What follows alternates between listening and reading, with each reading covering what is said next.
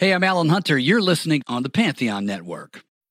Isn't the point of traveling to get away from it all? To feel the best you've ever felt? Then maybe you should check out Aruba. You'll spend your time relaxing on cool, white, sandy beaches and floating in healing blue water. You'll meet locals brimming with gratitude for an island that redefines what a paradise can be. When your trip comes to an end, you won't need another vacation because you just had the vacation. That's the Aruba effect. Plan your trip at aruba.com. This episode is brought to you by Visit Williamsburg. In Williamsburg, Virginia, there's never too much of a good thing. Whether you're a foodie, a golfer, a history buff, a shopaholic, an outdoor enthusiast, or a thrill seeker, you'll find what you came for here and more. So ask yourself, what is it you want? Discover Williamsburg and plan your trip at visitwilliamsburg.com.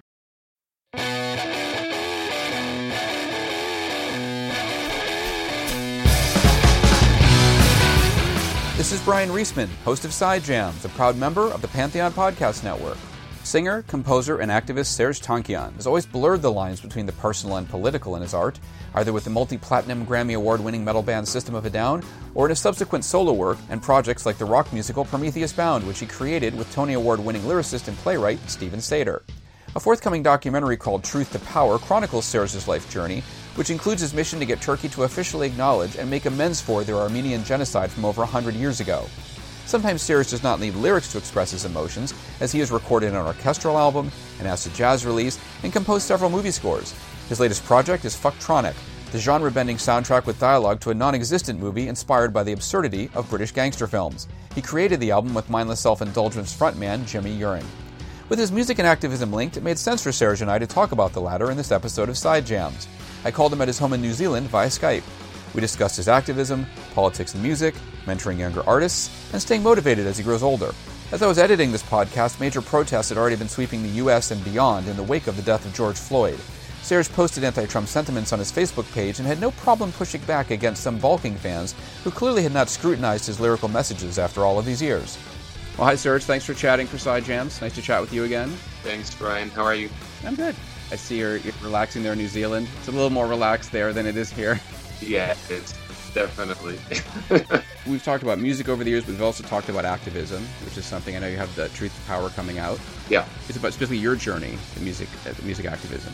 Yes, it is. It's uh, an activist journey through the world of music, which has basically have been my life for, for 25 30 years with System in there and really interesting archival footage and kind of really understanding where we all came from and, and the drive that the, the need to raise awareness about the Armenian genocide became kind of like a raison d'etre for us and, and how that worked its way into other forms of activism and injustice in terms of, you know, taking all that on. System performed in Armenia for the 100th anniversary of the genocide. Are we any closer to like broader international recognition of that?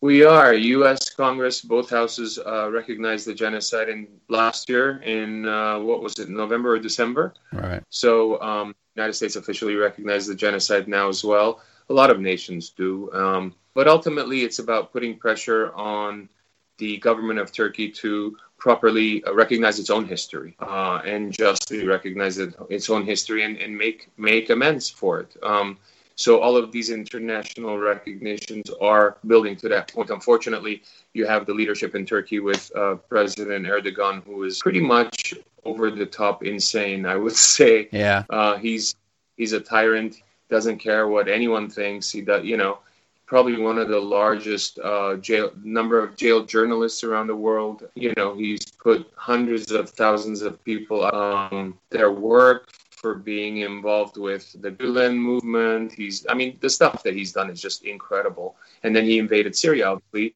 Which movement were you mentioning?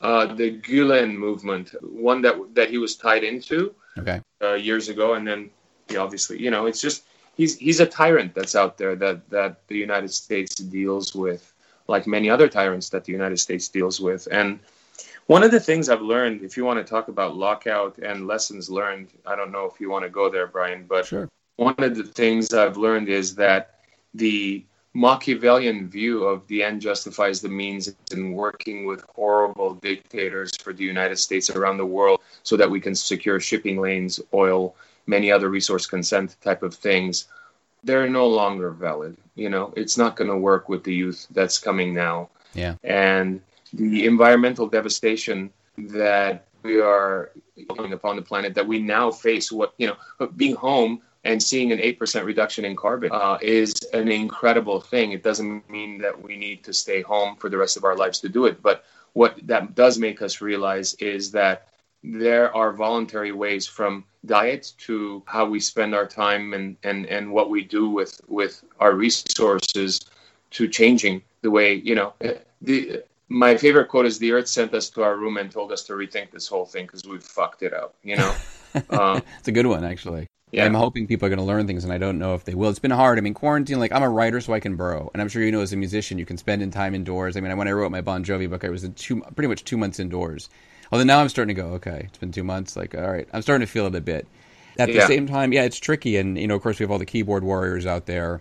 But I guess for you, the key to activism has also been out there doing it. It's not just saying it. Right. When did you actually first start being an? You felt that you were an activist, or became aware of that? I never really thought about it, to be honest. But I, I was always, you know, uh, the um, kind of hypocrisy of the tabooist not using the G word, the genocide word in the U.S. by the U.S. government, to appease Turkey to sell them Apache helicopters or, or whatever trade became kind of like the wake up call for me to go shit if this is something that is you know uh, is being kind of hidden under the carpet because of other what's the word um, nefarious reasons for other reasons right yeah. uh, how many other truths are there how many other injustices out there that are being kind of hidden because it doesn't serve the profit margin or it doesn't serve this or that foreign policy geopolitical initiative. Yeah. So it kind of made me grow as an activist. This is before even becoming an, a musician or an artist. And I think, you know, it was in my teens, I guess, that I, you know, that the activist side of me developed. You're down in New Zealand, which is now people are saying has a kick-ass prime minister. She's getting pressed for being, and she's young. She's late 30s. Very different yeah. than the kind of model we have in, in you know up here. I wouldn't model but yeah. Yeah, yeah. No. well, how about what what attracted you to New Zealand? I re- you know it's funny. I remember when we did the interview for Grammy years ago, we bumped into Anthony Kiedis at that sandwich place that you like, whatever in Malibu, and he oh, yeah. and you guys are talking, and he's like, "So are you North Island or South Island?" And I'm like, "I'm so not a part of this conversation right now." Like, so what attracted you to actually going there? What was it? Anthony actually had a place here years ago. I, I think he sold it a while back, but I came out here on the Big Day Out tour, which was a big tour that no longer exists, a huge Australia New Zealand tour. That's right. And I felt, I intuitively felt a belonging here. I've never felt anywhere else. I, the country is physically absolutely beautiful. The, you know, there's very little pollution. It's it's clean, green. Uh, people are really very down to earth, well educated democracy. It's very transparent democracy. I, I got to say.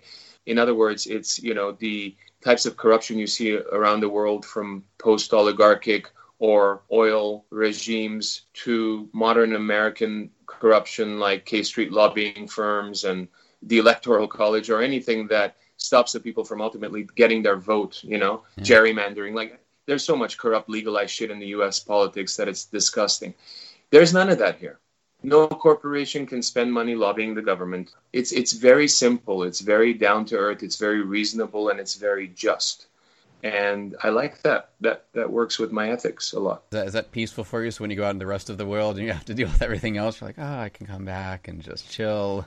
I truly feel much, very much at home here in New Zealand. Yeah, I like being in the states as well. My whole, you know, my parents, my all my friends, and everyone I grew up with is in Los Angeles, and and so I've got a huge history there. But but this is where I feel more at home than in LA. I've never really loved that city, really. Yeah, I remember I was chatting with Azam Ali also a little while ago. She's part of the Persian community there, obviously. Yep. As well, those do those two intermingle, sort of Armenian and Persian culturally. Yeah, I mean we're we're Armenia and Iran are neighbors, and so I think a lot of there are a lot of uh, Iranian Armenians and Armenian Iranians and uh, and there is a definite uh, intermixing and, and understanding of each other's culture, although they're not the same culture, but they're all very old and beautiful cultures. And so, yeah, I mean, I get I get a lot of love from uh, Iranian f- fans, and, and and and I have a bunch of Armenian Iranian friends, close friends uh, in the states. Uh, so it is it is very close in that sense, yeah. So now, obviously, you know, since you feel like you've, been, you've really been an activist your whole life. I mean, when you're young, you've got that fire. You're angry. You know, you want to change things. How do you temper that as you get older? Does it sort of anger at things remain, or does that get sort of channeled in a different way?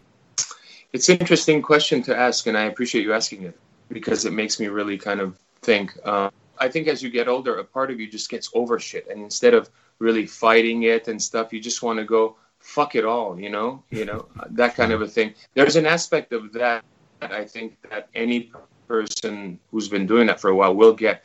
But there's there's an, there's another intellectual level that instead of being only angry at something and and you know you you kind of think through it really well. I think um, I don't know. I'm I'm not sure what the what the correct answer to your question is, but it's definitely different. You know, as you age and as an activist. But the thing that remains the same as when you were a kid is that injustice turns you off. It, it, it makes your, you know, it just angers you. It, it turns you off and you want to do something about it. And whatever you do about it might be different than when you were a kid. But it, you get that same kind of revulsion, repulsion, repulsion, repulsion, repulsion. whatever. Right, both.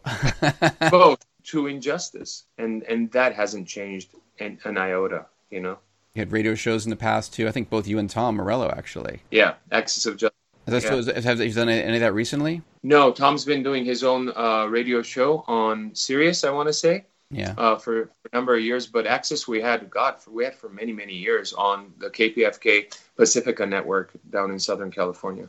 I think we probably talked about this before, but I always feel like there's a lot of metal fans and hard rock fans. It's like I feel like on stage the people tend to skew more left, and then in the audience they tend to skew more right. And there's always been this schism in a way. How have you how have you sort of yeah. rectified that in your mind over the years? I don't.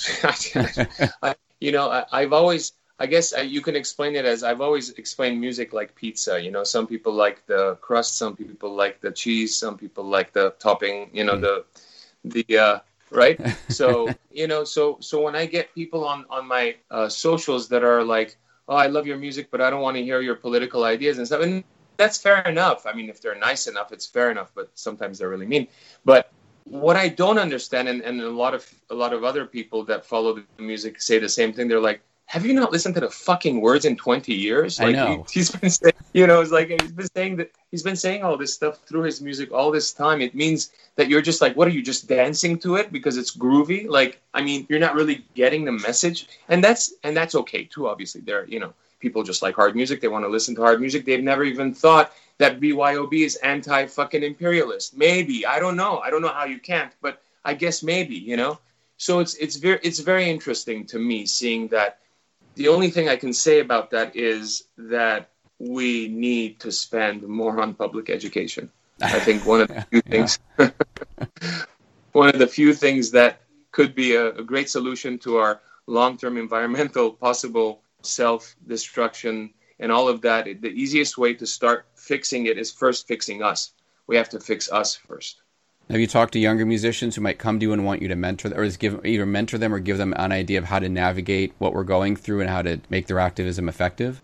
There have been, yeah, a, a number, but you know, it's it's hard because you have to between uh, work for awareness and nonprofit and activism, creating your own, you know, works, whether it be music, art, films, family, and then trying to I do I do some of that. I've, I've worked with this organization, nonprofit organization called Creative Armenia, um, and I've done a bunch of stuff with them, mentoring and mm-hmm. trying to help different types of artists. You know, and I've done that with smaller bands in the past, uh, spending quite a bit of time producing them and trying to get them signed through my label years and years ago.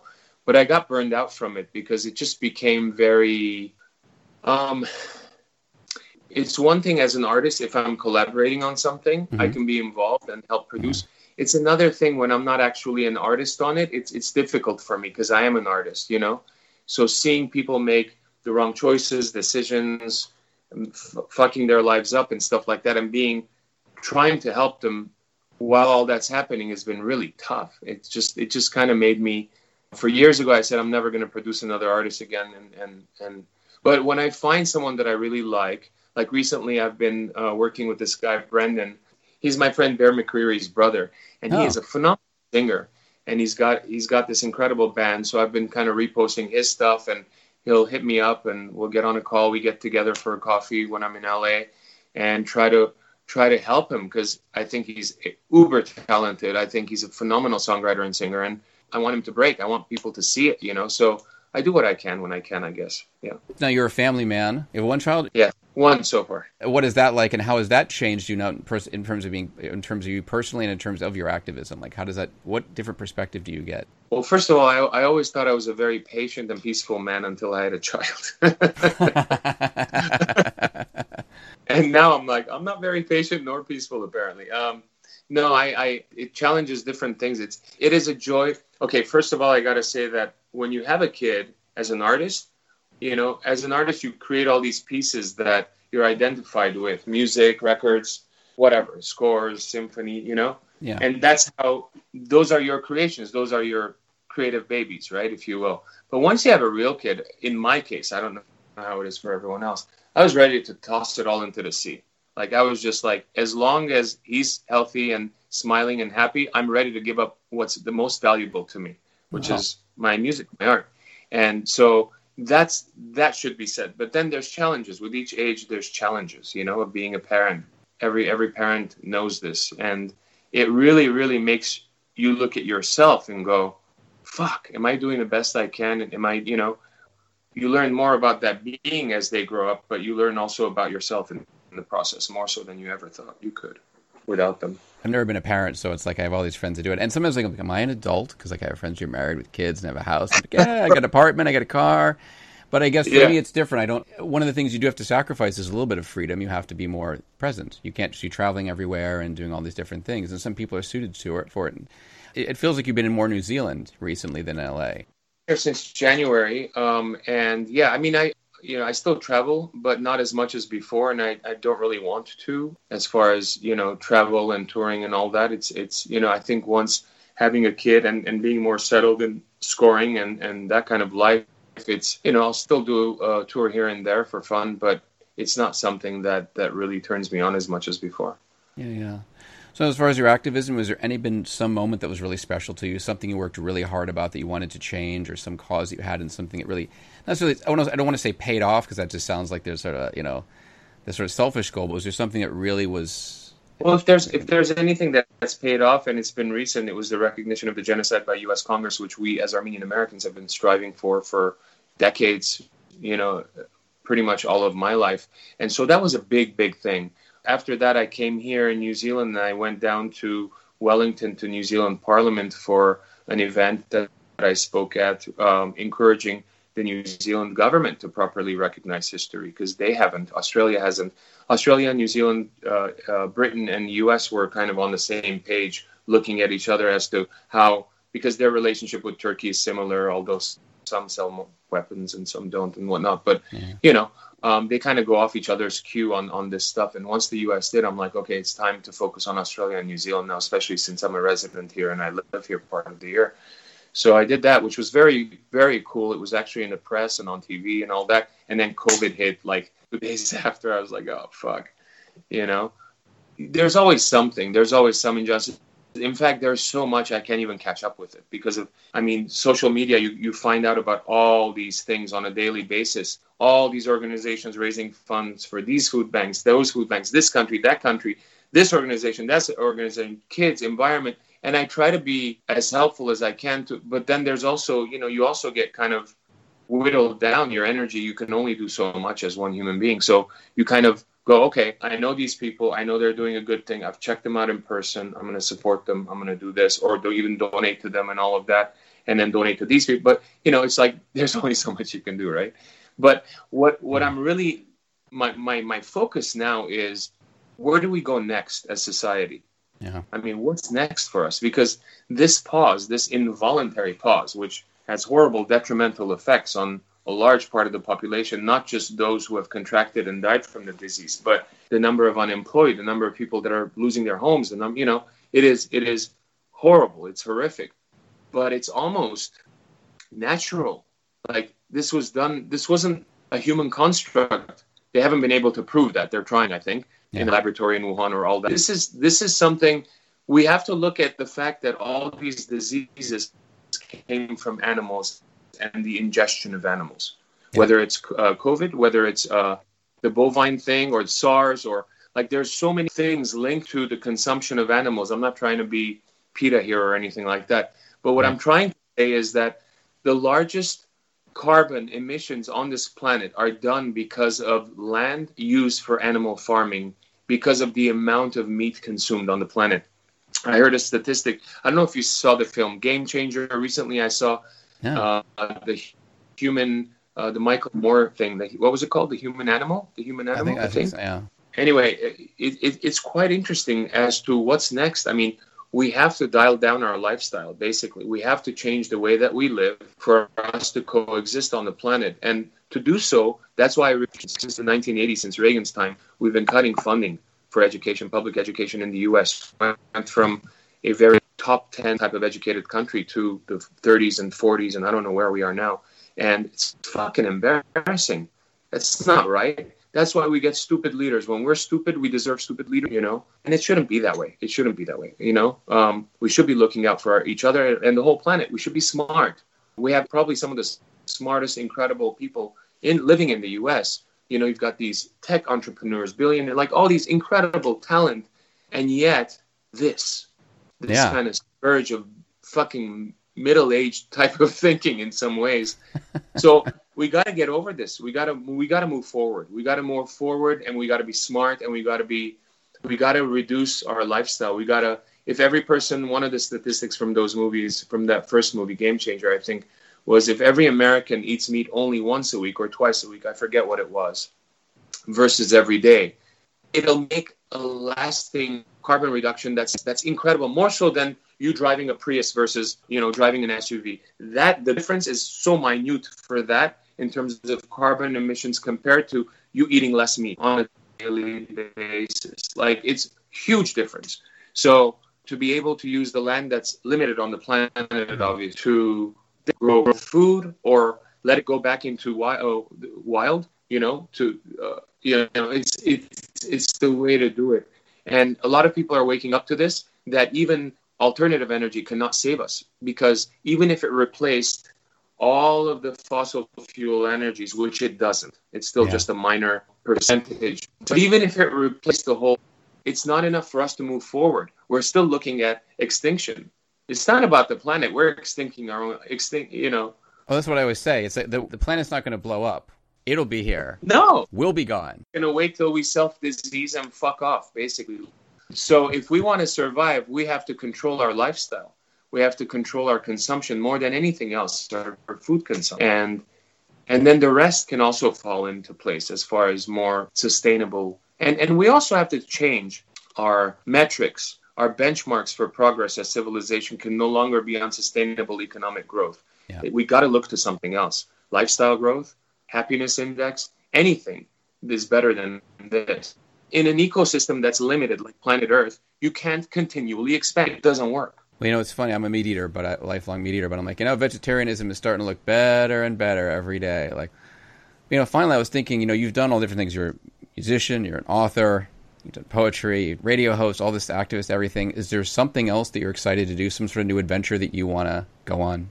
Yeah, I want to write a book. I've been wanting to do it for a while and looking for the right opportunity to slow down. I thought this pause was going to be that, but it, it wasn't. I produced a lot of music instead, which is great. But I've always uh, earmarked writing a book about the intersection of justice and spirituality as the theme. Well, that's interesting. It won't be a System of a Down biopic. I know, I know. I figure it's going to be like whatever You're you're. Like, Fucking justice, man! I want a system biopic, right? You'll get those online on the social media. But yeah, I like. Do you read uh, Malcolm Gladwell? Yeah, I've actually interviewed him a couple times. Cool. Yeah. Great author.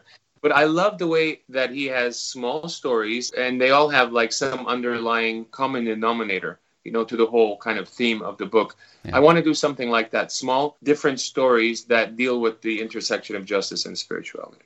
You know, his last one was really good too. Yeah, he does find the way to connect all those things and it, it, takes a while to put that together. That's the thing. It's like people probably assume that guys like you're a machine. Yeah, I'm just gonna crank all this stuff out. And you get older, man, it's not that easy. You're, you got to like. I guess it's the challenge of finding new ways to say the same things. Also yeah. being open to new ideas and exploring those and trying to deal with those.